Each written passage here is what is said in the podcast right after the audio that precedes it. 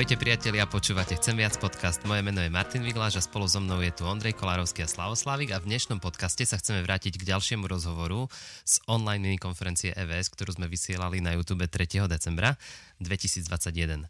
No a v tomto rozhovore som sa rozprával s Jančím Máhrikom, ktorý je vyštudovaný informatik, zároveň teológ, podcaster, kazateľ spoločenstva cirky v Bratskej, Bratskej za kostolom v Žiline o tom, ktorý tu nie je a zároveň o tom, ktorý tu je.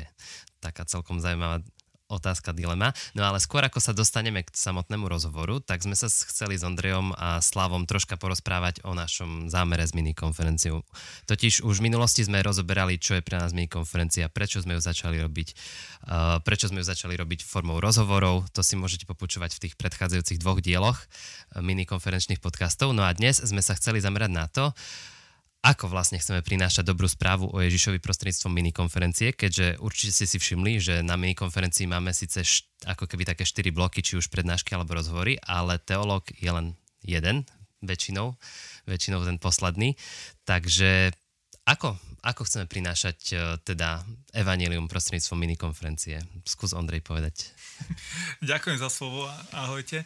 Uh, Myslím si, že Evangel nemusí znieť len v nejakej kázni. Veríme tomu, že každý kresťan je povolaný k tomu, aby svojim životom, či už slovne alebo aj inak, prinášal evanelium do života, do života druhých ľudí, ale aj do, skrze svoj život vo svojej práci.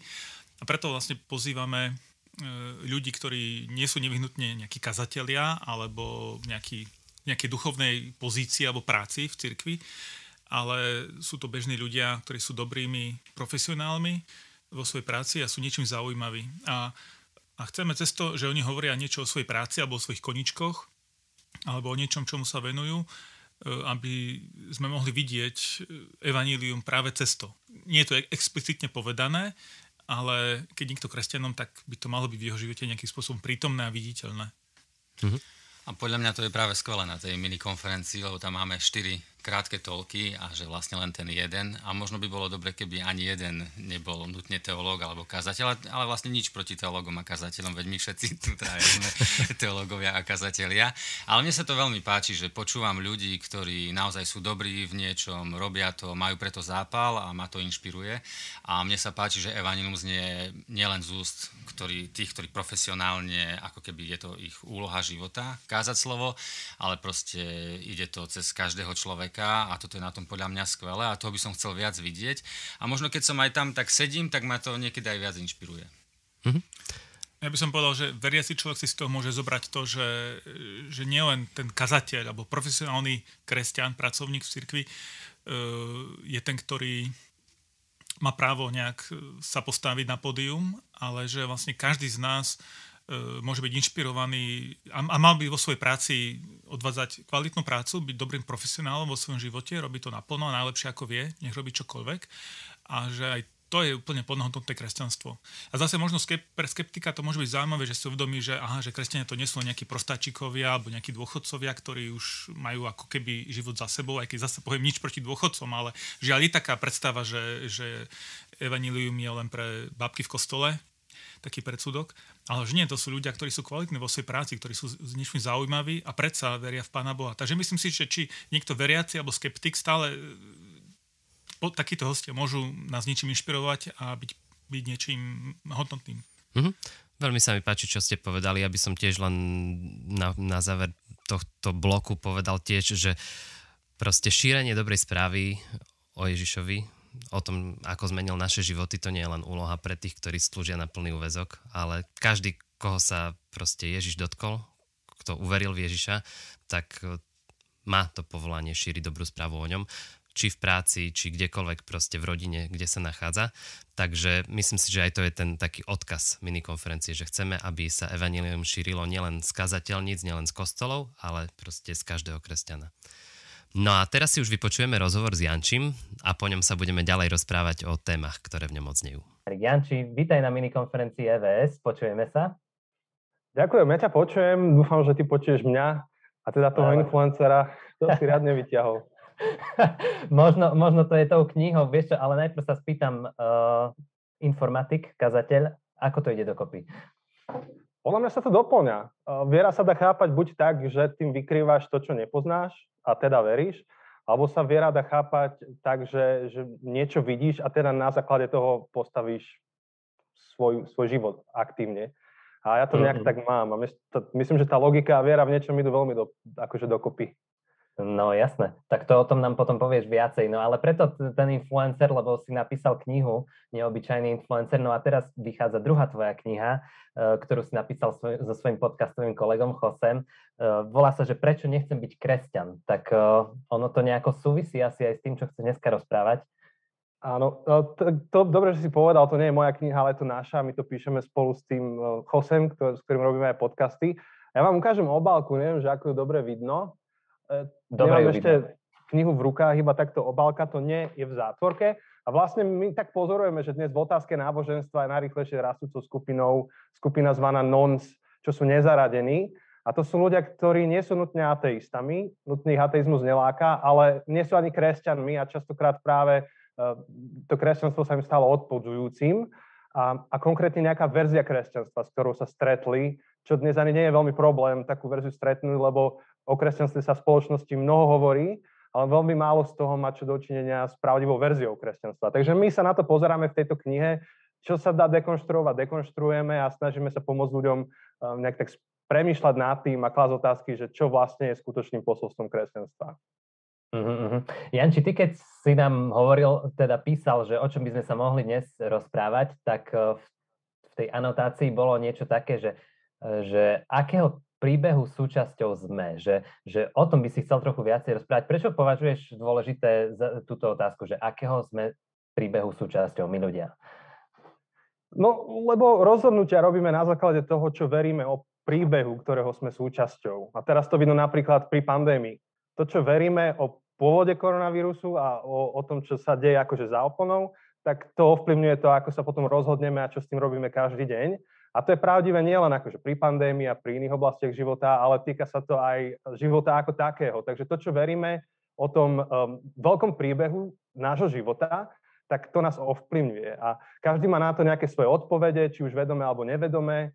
Um, a tieto odpovede smerujú celý, celý náš život, uh, naše vzťahy, našu náladu, hodnoty, ktoré máme, rozhodnutia, ktoré robíme. A preto sa mi to zdá ako veľmi dôležitá otázka. Ja som si ju vybral ako otázku, na ktorú môžeme premýšľať aj dnes večer.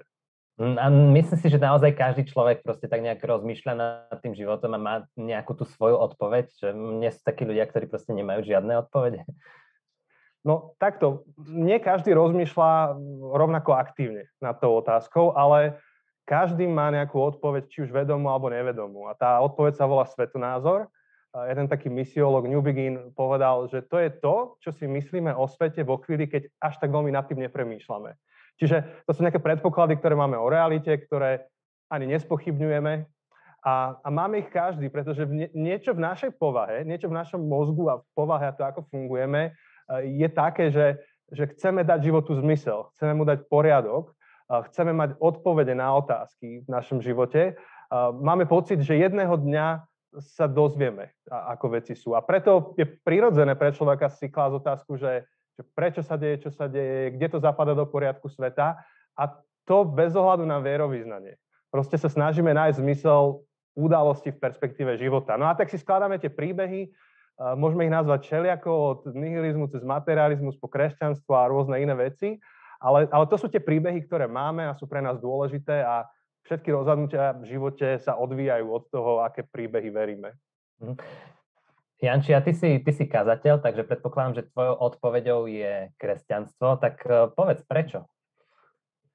Tak na teraz dám iba takú dvojvetnú odpoveď, že, že je pre mňa koherentné, mne osobne dáva najlepšie vysvetlenie toho, ako veci sú.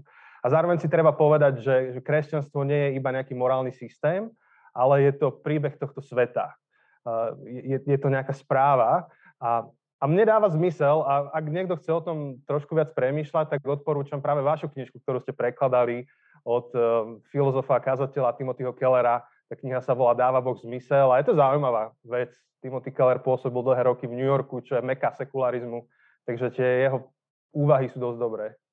Mhm. Ďakuj, ďakujeme za reklamu, ne, nepýtali sme to, ale... Ale ja ju rád dám, ja tú knižku rozdávam kamarátom, takže Skvelé, tak sme radi, že, že sme vydali knižku, ktorú môžeš rozdávať kamarátom. Dúfam, že vydáme ešte viacej takýchto knižiek. Ale chcem sa opýtať, teda ty nevidíš v kresťanstve žiadne problematické momenty? Čo by nie? Akože v každom svetonázore sú a aj kresťanstvo má ťažké momenty. No tak povedz, povedz nejaký napríklad. Tak napríklad ten, že kde je Boh, to je otázka, ktorú si kládú aj dlhoroční kresťania.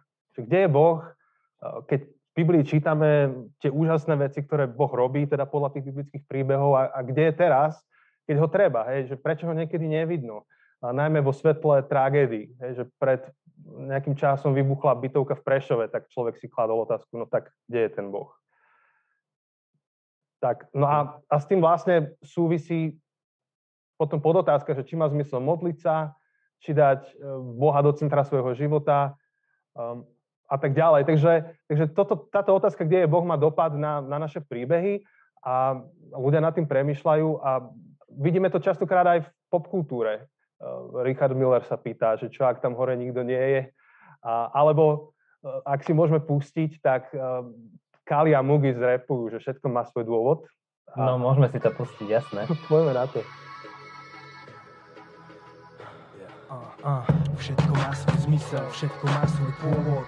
Každé jedno rozhodnutie má svoj dôvod. Všetko, čo sa stalo, zanechalo vo mne stopy Ovplyvnilo život moja ďalšie kroky. Možno to spochybníš, možno nepochopíš A možno vidíš to jak ja. Neseme rovnaký kríž No žijeme jak my chceme, ale niekto iný. Ja rozmýšľam po svojom, za to nejsom vinník. Neverím v Boha, nepoklaknem k jeho nohám. Keď som ho potreboval, zamračila sa obloha. Najvyšší z najvyšších pomoc voláš spojením rúk. No ja mám pocit, že nad najvyšším je ešte smrť. Myslíš, že ťa stráži nejaký aniel strážny Vďaka ktorému sa väčšnosť tebe neodváži. Myslím si, že všetko je napísané dopredu od nášho narodenia až do nášho pohrebu a preto neverím. Osud. No tak toto je, toto je tiež jedna z odpovedí. No a ako si sa teda ty s tým vysporiadal? Kde veríš, že Boh je? Tak stále vysporadovám. Ja si myslím, že to je taký proces a, a kresťan, aj, aj človek, ktorý verí, tak um, ako dozrieva, ako rastie, tak sa aj vyvíja vlastne jeho pohľad a vieru získávame v detstve, ale nezostáva nám detská verzia viery, akože aktualizujeme ju. Ale mňa oslovuje celkom biblický príbeh kráľnej Ester, eh, ktorý sa odohráva v 5. storočí pred našim letopočtom v Perzii, kde židovský národ je zavlečený mimo Izrael a tento príbeh Ester je príbeh o ich záchrane.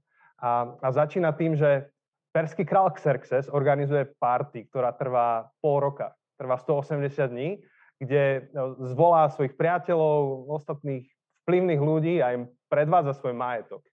Tak akože už len to je ako pekný začiatok príbehu, že niekto pol roka ukazuje svoje kávovary, auta, kone, všetko. Takže zábava graduje. A dokonca čítame, že je dobrý hostiteľ, takže zakazuje svojim sluhom nanúcovať alkohol hosťom. Tak myslím, že aj Slováci sa môžeme priučiť už v tejto časti toho príbehu. A No ale keďže to už dlho trvá, tak eh, Xerxes sa pripije a zač- začne sa chvástať nádherou svojej ženy.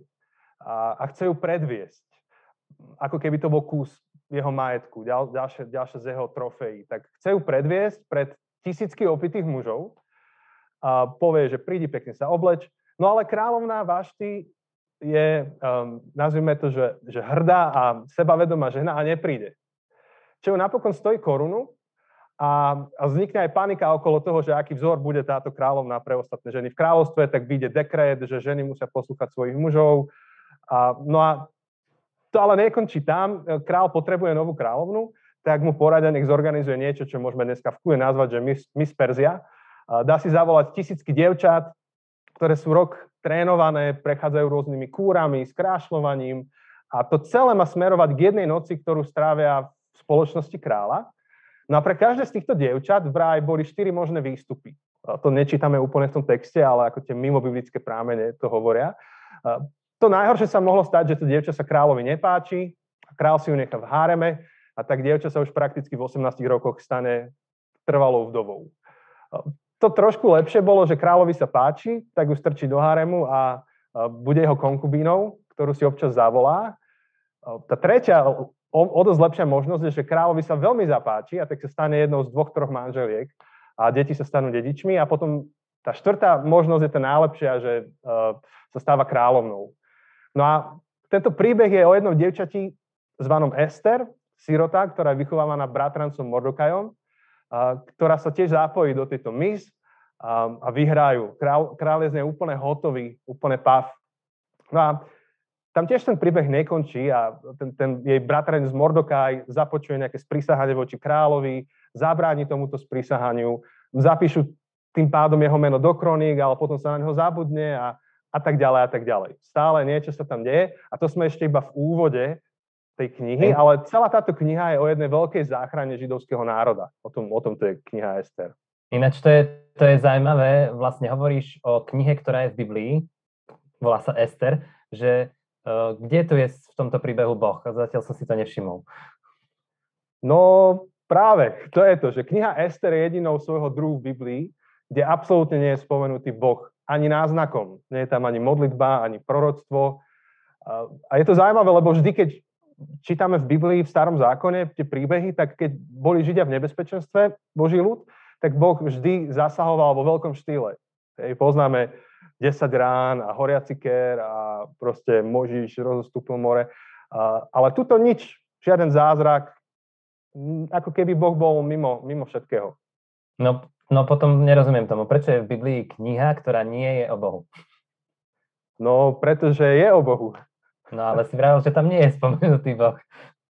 Áno, to som povedal, že tam Boh nie je spomenutý, nie je explicitne spomenutý, ale celá kniha je o ňom. Takže ten autor tej knihy úmyselne um, Boha vynecháva, ale zároveň je, je čitateľovi jasné, že Boh sa skrýva v tom, čo by sme nazvali, že náhody. Tam je celá reťaz náhod, ktoré keby sa neudiali, tak ten Boží ľud, Židia by boli vyhladení. Takže keby sa král neopil, keby Ester nebola pekná baba, keby Mordokaj nezačul to sprísahanie, teraz keby ho král nezabudol úctiť a keby nemal král zlý sen, čo ide ďalej. Proste jedna náhoda za druhou a, a zároveň čitateľovi je jasné, že Boh je v tom všetkom. Tak, tak táto kniha ukazuje Boha na tých najnepredstaviteľnejších miestach. Že ja neviem, kto by si trúfal povedať, že že Boh bol v tom príbehu vo chvíli, keď král Xerxes to prehnal s vínom a bol opitý. Kto, kto by si trúfal povedať, že vtedy Boh konal, ale v tom príbehu konal vtedy Boh. A dokonca ani Ester nebola úplne ideálna, mala svoje muchy, a, ale v tom všetkom bol Boh. Mhm. Dobre, dobre, a teda čo z toho vyplýva pre nás? Tak stále platí to, že život prežiješ podľa toho, čo veríš o príbehu, ktorého si súčasťou. A každý si skladá nejakú tú svoju odpoveď a verím, že, že každý z nás chce žiť nejak pravdivo, poctivo a, a, a tento príbeh je takým kúskom do tej skládačky. Tento príbeh je svedectvom toho, že sme súčasťou Božieho príbehu.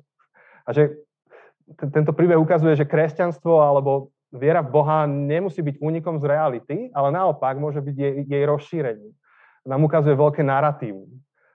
Narratívum Boha, ktorý je celý čas prítomný v tom, čo sa deje, aj keď to vyzerá, že to celé ide miestami ako dokytek, ale Boh je nad všetkým a Boh v tom príbehu sa ukazuje ako Boh, ktorý je prítomný v našej každodennosti, nie je prítomný len v kostoloch, je prítomný aj v našej práci, je prítomný v umení, ktoré robíme, v tých YouTube videách, alebo pri bezdomovcoch, alebo pri vyšetrovaní je, je Boh prítomný. A zároveň nám ten príbeh ukazuje, že my sme schopní to vidieť až so, zostupom času, tú Božú ruku. Niekedy až v spätnom zrkadle uvidíme. Um, 500 rokov neskôr, alebo 500 plus, um, Apoštol Pavol, svätý Pavol, keď píše už novozmluvné texty, tak opisuje niečo podobné. Opisuje realitu tu na Zemi, hovorí, že tu je ťažko, že život na Zemi je zložitý, ale zároveň Pavol má obrovskú nádej toho, že je súčasťou väčšieho príbehu. Príbehu, kde všetko niekam speje. A on hovorí v liste rímským, že vieme, že všetky veci slúžia na dobro tým, potom pokračuje, vieme, že všetky veci slúžia niekomu na dobro. On nehovorí, že všetko zlé je na niečo dobré, ani nie to, že zlé sa obráti na dobré. Nie, Pavol je veľ, veľký realista. Pre Pavla zlé je zlé, dobré je dobré. A, ale on hovorí a verí v to, že, že dejiny niekam smerujú, naše životy niekam smerujú Raz tomu porozumieme, nenutne teraz, ale môžeme mať istotu, že Boh to drží v rukách. A on v tej istej vete jedným dychom pozbudzuje človeka nie k tomu, aby si zúfal nad tým, že nerozumie celému svojmu kontextu, ale pozbudzuje ho ku konaniu vo svetle tejto reality. Čiže on hovorí, že vieme, že všetky veci slúžia na dobro tým, čo... Teraz tam nehovorí, že sú dobrí, slušní, úprimní. Nie, on hovorí tým, čo milujú Boha. Tí, ktorí konajú takto. No ale, ale potom je tu tá otázka, že ako milovať Boha, ktorý tu ako keby nie je. Áno, to je otázka, kde, kde sa vieme pozbudzovať, kresťania vzájomne, učiť sa od seba a, a sa ísť, ísť v tomto spoločne jednou cestou, ale blížia sa nám Vianoce, čo je sviatok Ježišovho narodenia. A opäť, akože kritika, ktorej čelíme, je, že ú, Mária Panna počala z Ducha Svetého, no jasné, akože mladá tínedžerka, vieme, bolo to treba zahovoriť, akože celé, celý príbeh Vianoc je nevedecký, nelogický, neracionálny, tak vhodný ako pre deti. Ja súhlasím a ešte dodám, príbeh Vianoc je výstredný a za normálnych okolností nemožný. Ale zároveň to, čo veria kresťania, veríme, je, že Ježiš, Ježišovi Boh prehovoril takým spôsobom, aby tá reč Božia bola znamením, ktoré môže dať jedine Boh. A dalo by sa to ukázať, že ako to sedí ešte s nejakými proroctvami, ale na teraz stačí tak, keď keď čítame o Ježišovi v úvode Matúšovho Evanelia, čítame, že hľa panna počne a porodí syna a dajú mu meno Emanuel. Emanuel znamená doslova Boh je s nami. Čiže keď pozeráme na Vianoce, tak pozeráme na Boha, ktorý je s nami. A my niekedy Vianoce trivializujeme a je to o Ježiškovi a, a darčeky, a, a, a, ale ako, hlavné posolstvo Vianoc je, je to, že Boh je s nami. A ak je pre teba predstava, že Boh tu v histórii vykonal takéto zázraky silná káva, tak v podstate super, lebo ak v živote dospieš do bodu, kedy toto príjmeš za skutočnosť, tak zároveň príjmeš tým aj Boha, ktorý je s tebou. Boh, ktorého sa dalo dotknúť. Boh, um, ktorý chodil po tejto zemi. Takže na tú otázku, že ako, uh, verím, že Ježiš je odpovedou na tú otázku. A pre mňa osobne to znamená ísť za ním každý deň. A myslím si, že nám spoločne to vyvoláva otázku a vnúcuje otázku, ktorú si musíme zodpovedať, že podľa akého príbehu žijeme. Janči, veľmi pekne ti ďakujem za tento rozhovor, za, za veľmi podnetné myšlienky. A myslím si, že máme nad čím premyšľať. Priatelia, sme späť v podcaste. E, práve sme si spoločne vypočuli teda môj rozhovor s Jančím. No a bolo tam veľa myšlienok, myslím, že sa na to zhodneme všetci. Tak e, Ondrej, čo teba oslovilo, alebo čo by si rozvil ďalej? Tak zase to mám rozbiehať, dobre. Uh, no mňa zaujalo niekoľko vecí, ale tak aby sme sa to nerozkecávali, tak prvá vec, ktorá ma zaujala, je tá myšlienka toho príbehu. Však asi to vieme, ale sa mi páčilo, ako to Janči formuloval, že každý máme nejaký príbeh, ktorému veríme, že, že sme jeho súčasťou. A vlastne podľa toho, čo veríme o tom príbehu, ktorý žijeme, tak podľa toho konáme. A nad tým rozmýšľam, keď, keď ja som si viac, viackrát vypočul to, tento rozhovor váš, lebo ma oslovil, zaujal, aj tie myšlienky, ktoré tam Jači hovoril. A myslím, že to ozaj vystihuje, že každý človek, či už uvažuje o svojom svetonázore alebo nie, tak žije nejaký príbeh. Hej? A ten príbeh je vyjadrením toho, čo verí, čo si nemusí ani uvedomovať. Ale ja by som to ešte trošku potiahol ďalej, že sa stretávam s tým, že sú ľudia, ktorí žijú svoj príbeh tak, ako keby žiaden príbeh nebol. Že, že tá skepsa ide až tak ďaleko, že nielen, že neverím, že existuje Boh, ale neverím, že existuje nejaký príbeh nad nami alebo nejaký, niečo väčšie. Že, že je to len môj život, ktorý žijem, ale keď človek vlastne stratí e, tú vieru v nejaký väčší príbeh, ktorého by mohol byť súčasťou, tak vlastne stráca budúcnosť. Ako môže žiť len pre súčasnú chvíľu. A myslím si, že toto je realitou mnohých, mnohých ľudí žiaľ. Hej. Ale práve v tom je krásny ten príbeh, ktorý prináša Evangelium, že ako mňa, celý môj život je naplnený práve radosťou toho, a to mi dáva zmysel, že, že je to úžasné, že ja, obyčajný človek, obyčajný Ondrej, z Dakade, tak môžem byť súčasťou toho Božieho príbehu. Ako pre mňa je toto fascinujúce. Takže som rád, že to Janči znovu tak vyťahol a, môžem, a ja o tom rozmýšľam a to by som vypochol ako takú prvú vec. Mm-hmm. Ďakujem. Slavo teba čo oslovovalo na tom rozhovore?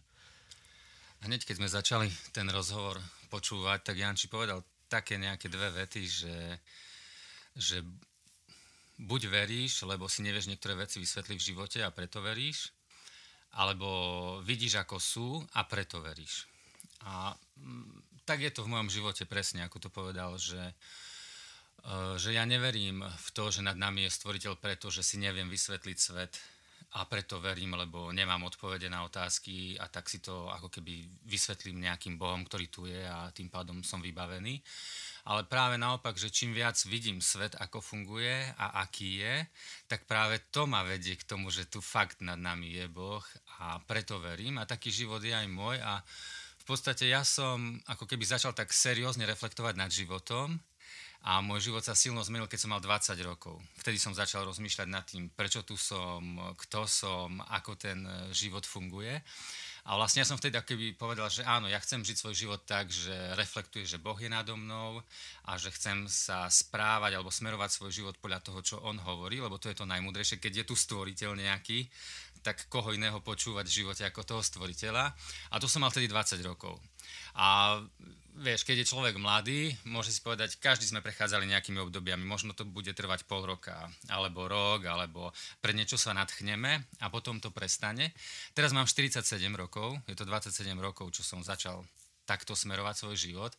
A v podstate po tých 27 rokoch môžem povedať, že lebo niekto by mohol povedať, si naivný a uvidíš ale nebolo to tak a dokonca dokážem povedať to, že možno niektoré veci som vtedy videl len tak akoby hmlisto alebo ešte plitko, ale čím viac, aj teraz vidím, akí sme ľudia, ako sa správame, aké napätia sú v spoločnosti a ako fungujú manželstva deti a to všetko. Keď, keď vnímam život v tej celej komplexnosti a hĺbke a v tom, aký je zlomený a pokazený, tak iba to má viac a viac po 27 rokoch od toho rozhodnutia utvrdzuje v tom, že naozaj, že nad nami Boh je, ale verím v Neho práve preto, že vidím, aký svet je, ako funguje a čo je okolo nás a že práve preto, že rozmýšľam. To sa mi páčilo na Jančimu, keď hovoril, ako keby z celého toho rozhovoru je to o tom, že e, my veriaci ľudia nie sme veriaci, lebo, lebo veriaci, lebo sme si povedali, že budeme veriť, ale čím viac rozmýšľam, vieš, ja nechcem byť človek, ktorý ako keby, že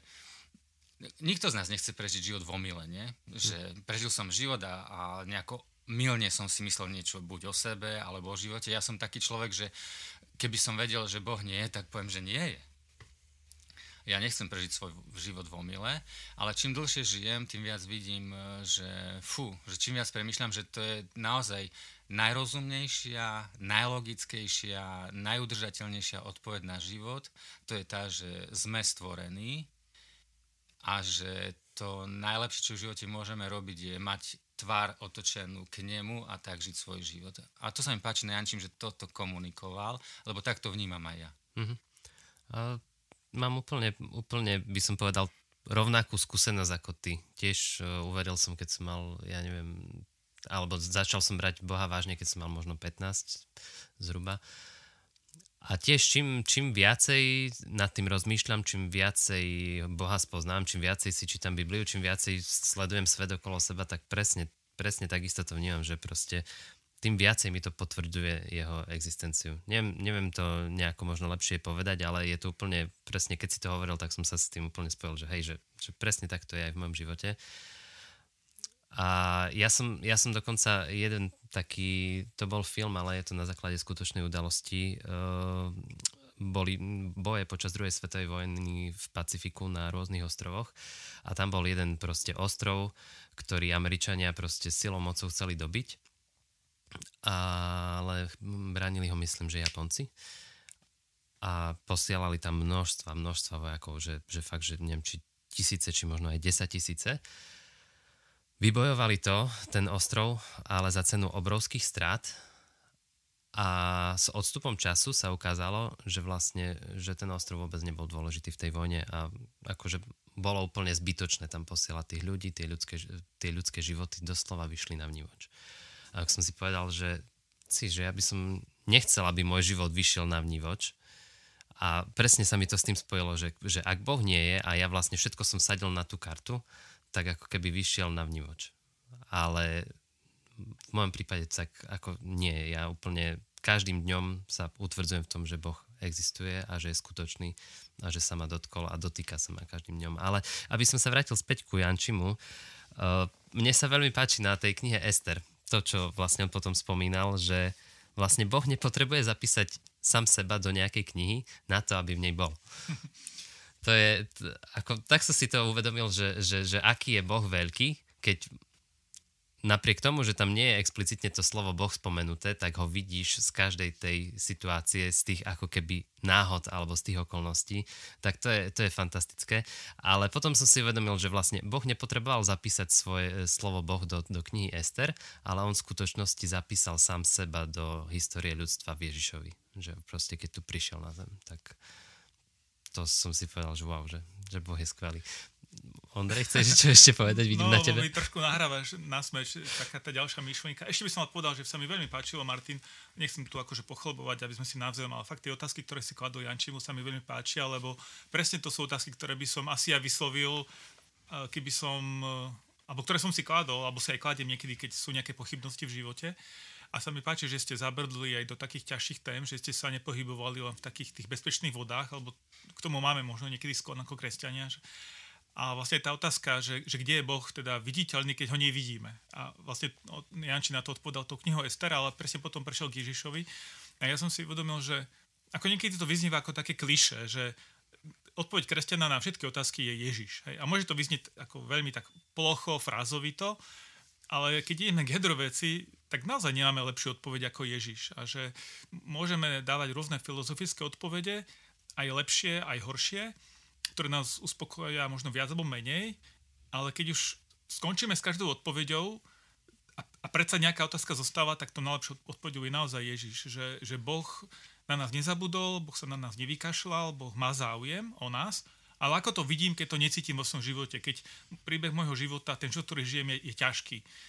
A vlastne vtedy príde k tomu, že Boh vstúpil do toho života, do toho ťažkého života, nemusel, ale robil to preto, aby nás zachránil z toho života a aby keď máme pochybnosti, sme videli, že aha, však Boh nie je v ďalky, ďalky môjmu životu a e, tak toto je pre mňa také, také najviac vlastne, to je to evanílium. Hm.